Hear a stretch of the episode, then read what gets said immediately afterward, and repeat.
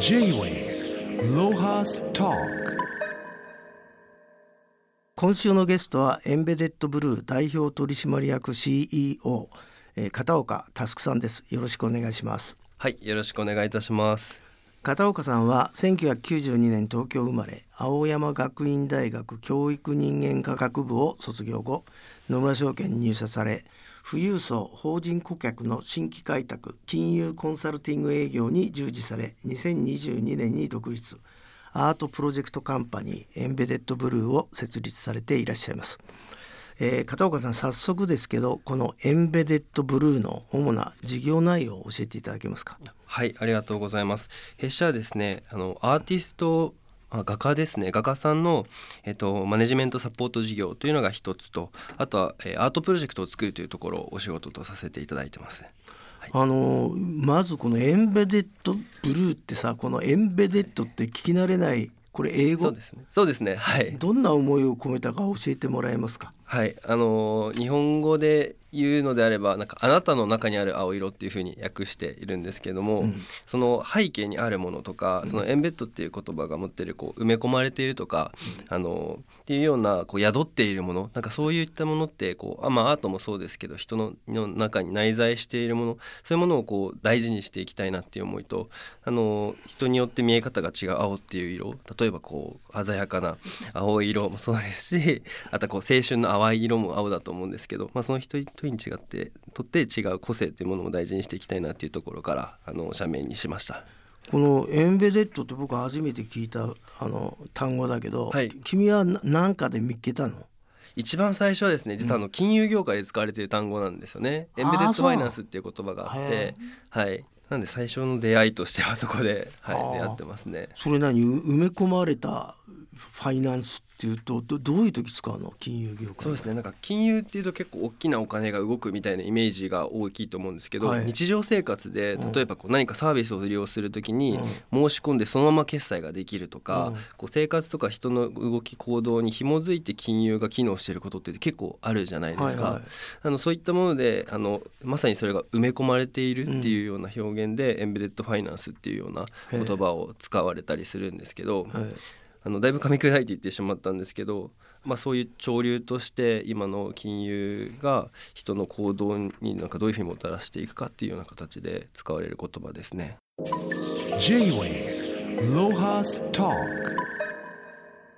まあそれにしてもあの大手証券会社、まあ、野村証券からアートビジネスへの大転換、はい、これはあれですか？ちょうど2022年ちょっとコロナの時だったけどそれも影響したんですか、はい、いや正直コロナはあんまり自分自身の決断とかには影響はないですね、うん、はい、どちらかというとあの大きかったのはすみませんあのプロフィールでご紹介いただいた時に2つほどちょっと補足させていただくと1年間の金融コンサルティングの営業をやった後に海外に行かせていただいていて、まあ、そこでかなりいろんなものを見聞きし自分のことを考える時間があったっていうのが一つ、うん、どこ行ったの？海外。マレーシアに行ってました。マレーシア？はい。マレーシアとアートビジネス関係なさそうだけど。あそうですね 本当理由としては暖かいところがいいからっていう理由でマレーシアには行ったんですけどただそこのすごいこうありがたいことにちょっと面白い研修プログラムで、うん、えっと、自分でテーマを決めて、うん、まあ、語学習得やってくださいねっていうのがあるんですけど、うん、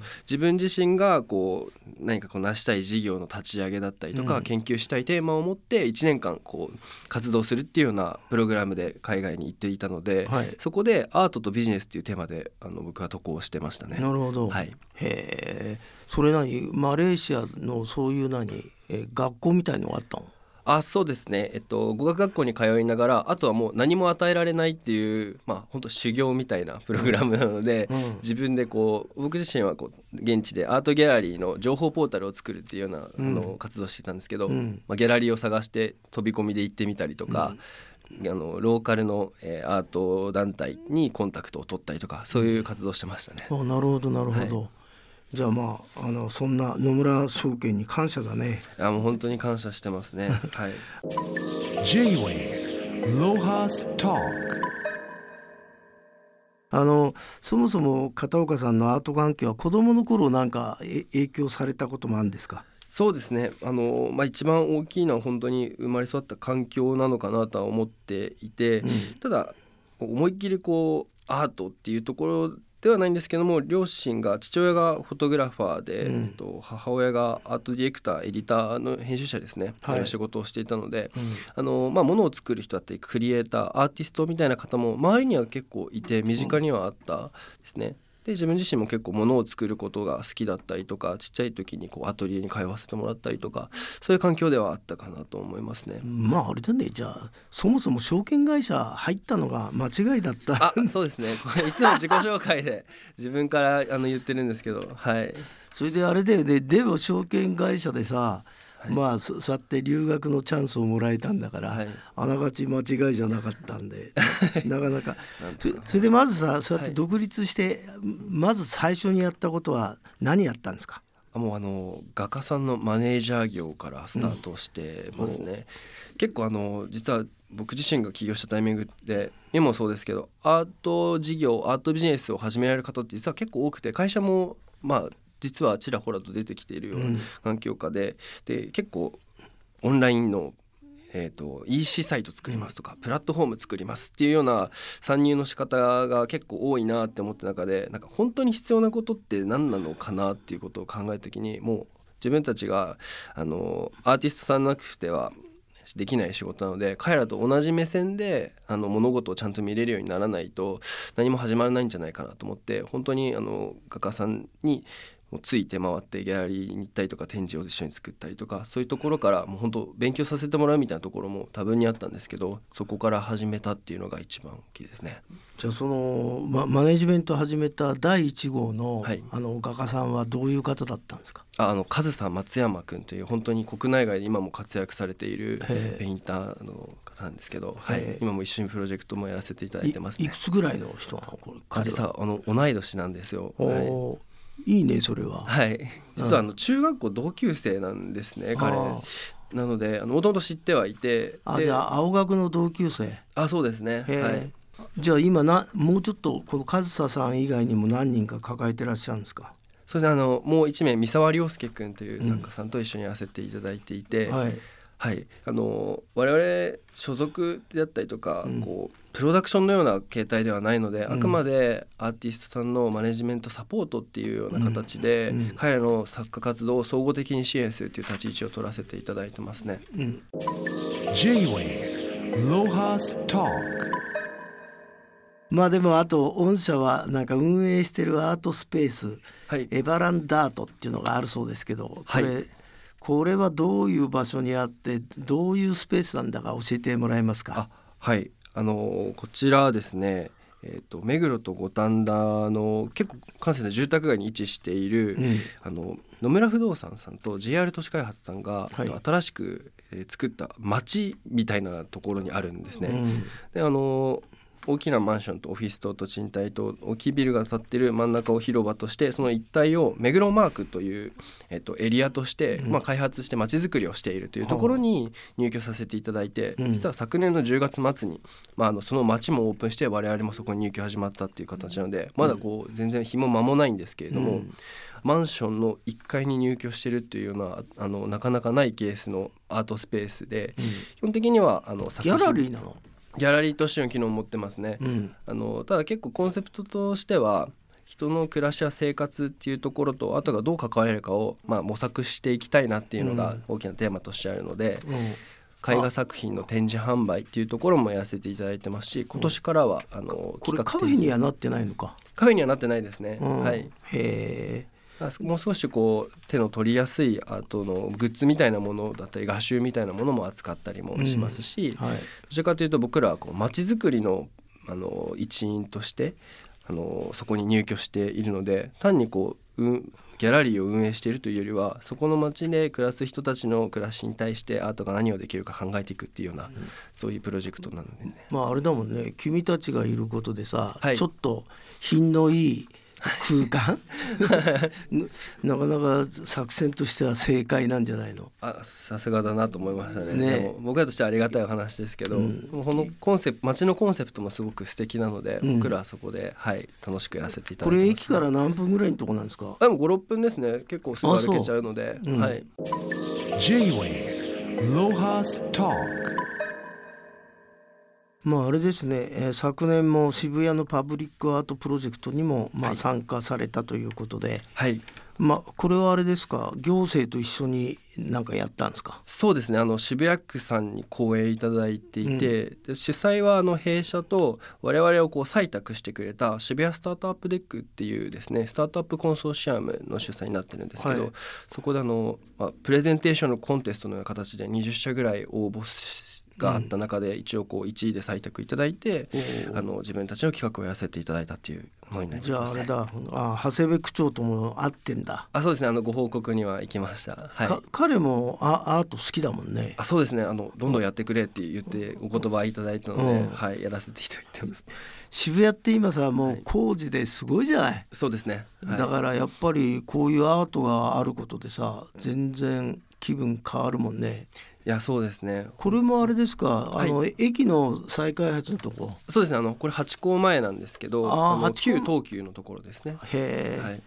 まあまだまだアートに対して敷居の高さを感じてる人も多いと思うんでそういうこう市民の意識を変えるみたいなこともなんかやってるのかな？そうですね。あのエバランダートアートスペースを出したことも一つ大きな形なんですけども、うん。あの近くにあるっていうこともすごく大事なのかなというふうに思っていて、うん。やっぱりその芸術に対してあの、まあ、非日常であったりとか特別感を求めるのもそれはそれであの必ず必要な要素になってくると思ってるんですけれどもまずこうもう少し知ってみたいな関心を寄せるっていうようなアクションにつながることって日常こう目に入るとかたまたまこうお邪魔した家に絵が飾ってあるとか自分たちの生活動線の中に何かしらの接点が設けられていることなのかなというふうに思っているのでなんかそこはこう無理やりでも目に入るところにアプローチしていくっていうのは大事なのかなというふうに思っていて、なので渋谷の駅の周りの大きなアートプロジェクトだったりとかあの本当にマンションの1階にあるアートスペースだったりとか、なんかそういったところにはあの力を入れてやっているっていうのはありますね。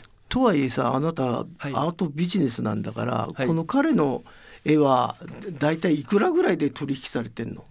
あのーもう若手作家の中では結構いい値段をしていまして、うん。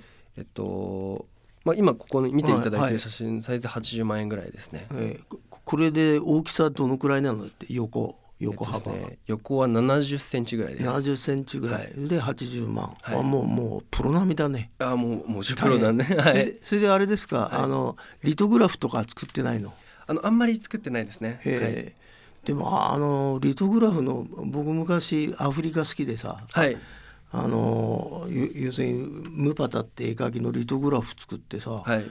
それで1枚10万円でさ、小学館が200枚ぐらい作って、えー5種類だから1,000枚だよね、はい。あっという間に売れちゃって驚いたけどね。すごいですね。見る目がさすがあったとい。やいやいやだから、はい。彼の作品もさ、はい。リトでもび十分商売になると思うし、普通なんか本物じゃないと嫌だと思うかもしれないけどさ、リトグラフだって値上値上がりしちゃうんだもんね。そうですね。ふ不思議な要するにまあ君たちの世代はニューヨーク並みのなんかあの大きなお金が稼げるビジネスにぜひしてくださいよ。ありがとうございますそうすると、はいまあ金が動きゃ仲間が増えるからね。そうですね。自分自身も金融をやっていたのでお金が持っている力、まあ、いい面も悪い面ももちろんありますけれども、うん。っていうものはあのきちんと生かしていきたいなって思ってますし、アート業界でこう健全なお金の使われ方みたいなものっていうのはすごく意識しているので、まあ、今はそのアーティストのマネジメントの事業とアートプロジェクトを作るっていうところをやってますけれどもこうゆくゆくは、まあ、今もいろいろ準備してるんですけどちょっとファイナンス的な事業を今ちょっとしたためていましてファイナンス？そうですね。画家に金貸してやんの？いやいやいや。どちらかというと制作活動とかの,、うん。あの制作資金だったりとか、うん。あアートプロジェクトにおける予算みたいなところを作るための、はい、じゃああれだね。よ要するに君のあの前職っていうかが生きてだんだん全くだんだんいいじゃない？無駄じゃなかった？あもう全然無駄だと思ってないんですけど、はい、同じですね。なので、まあ、金融の時僕も株を売ってたんですけど、うん。まあ、事業会社がこううん。新しい展開をしたりとか、うん。あの拡大していくために、うん。あのリスクマネーを募る。でそれは僕たちはリスクマネーの担いとしてそれを投資家さんにご紹介をするというような。うん。あのそういったあのお金の大きな枠組みというものをアート業界にもしっかり作っていけたらなというふうに思ってます。J-Way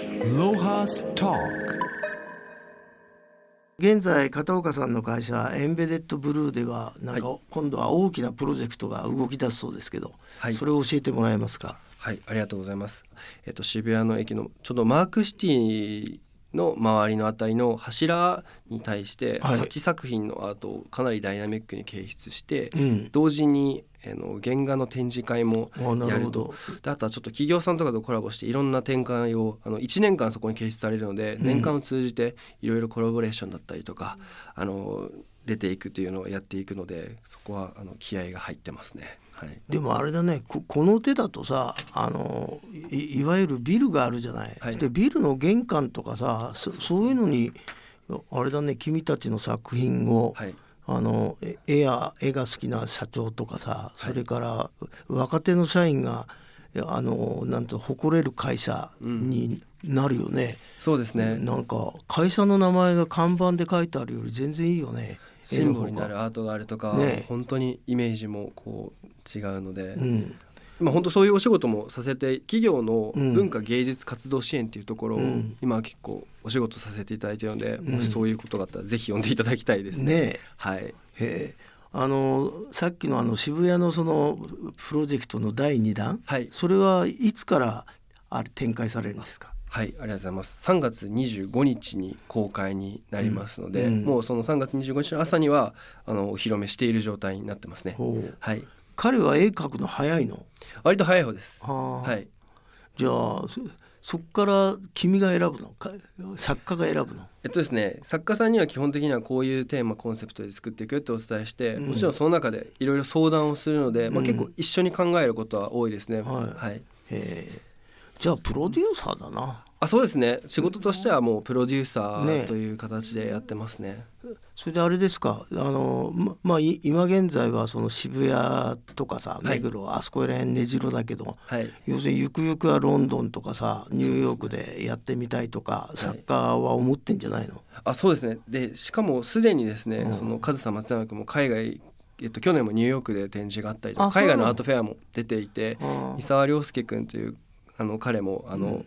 海外のギャラリーとすでに契約があったりとか本当に国内外問わずあの活躍している作家たちなので、はい。もう僕らも負けないようにやっていかなきゃなっていうのもありますしあとは僕はこう日本を代表するアートプロジェクトを作っていきたいなっていう思いがあるので、うん。まあ、その時に海外から見た時にあ日本のあのアートプロジェクトだなって言ってもらえるようなものを作っていくっていうのがあの直近でのあの大きな目標ではあるのでそこに向けて頑張っていきたいなって思ってますね。どっかあれですか？そういう日本の地方？はい。まあ今君都心でやってるけどさそうですね。そその地域開発のためにはい。あのどっかの知事が頼みに来たとかまだないの？あの一つちょっと今お話があるのが、えっと、山陰地方の方のダダムとかうのん。活用でお話を、そうですね。ダダムに絵描いちゃうの？ちょっとそれは今からどう仕立てるかを考えていくんですけど、うんうん。はい、そういうプロジェクトがあったりはしますね。ええ。はい、今さ、あはい。のー要するに外国の観光客がさ、はい。オーバーツーリズムで都心とか京都あふれ返ってんで、はい。地域に拡散しようとしてるじゃない、観光庁が、うん。